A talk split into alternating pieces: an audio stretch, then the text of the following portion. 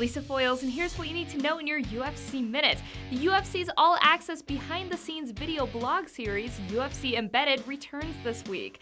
Embedded follows UFC stars focusing on the days leading up to the epic UFC 185 Pettis vs. Dos Anjos fight card, taking place this Saturday, March 15th in Dallas, Texas. The first episode went live last night and will follow all of the big names, including lightweight champion Anthony Pettis and welterweight contender Johnny Hendricks, all week leading up to Saturday's event. On Wednesday, the cameras will be there as fighters prepare for and put on an open workout for fans in Dallas. Thursday, the media will get their chance to speak to the fighters at the UFC 185 Ultimate Media Day. And Friday, the entire card hits the scale at 5 p.m. Eastern, 2 p.m. Pacific from the Kay Bailey Hutchison Convention Center in Dallas. UFC.com is your destination for the official weigh in, streaming live on UFC.com and UFC Fight Pass plus highlights afterward in case you miss a minute of the action.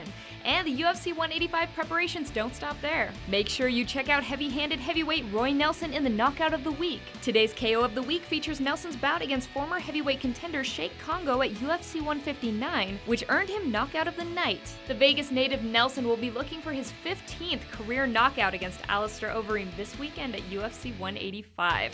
And that's it for today. I'll see you tomorrow for another installment of the UFC Minute.